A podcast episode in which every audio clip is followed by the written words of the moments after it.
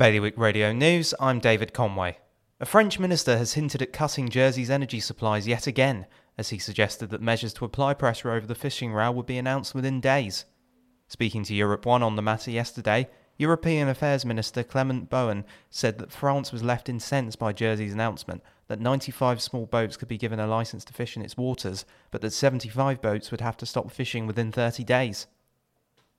Claims that Guernsey's drug sentencing guidelines are outdated have been dismissed by the Court of Appeal, which has thrown its weight behind Guernsey's sentencing regime, claiming it continues to serve the bailiwick well.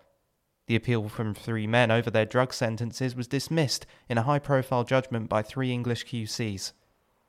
Jersey's government is releasing up to £1 million to extend two COVID support schemes by one month. Businesses claiming under the co funded payroll scheme in September will now be able to make a claim in November for up to £1,250 per employee to cover between 30 and 50% of employees' October wages. The Business Disruption Loan Guarantee System will also be extended. An ex deputy in Guernsey has raised concerns about the use of election insults to denigrate candidates who weren't voted into the States. Following the exchange between Deputy Neil Inder and the 2020 election candidate Ross Lebrun, former Deputy Barry Brehaut said that Deputy Inder should not denigrate those who are motivated to serve the community as he was. More on those stories at bailiwickexpress.com. Today's weather sunny spells becoming cloudier during afternoon, top temperature 17. Bailiwick Radio News.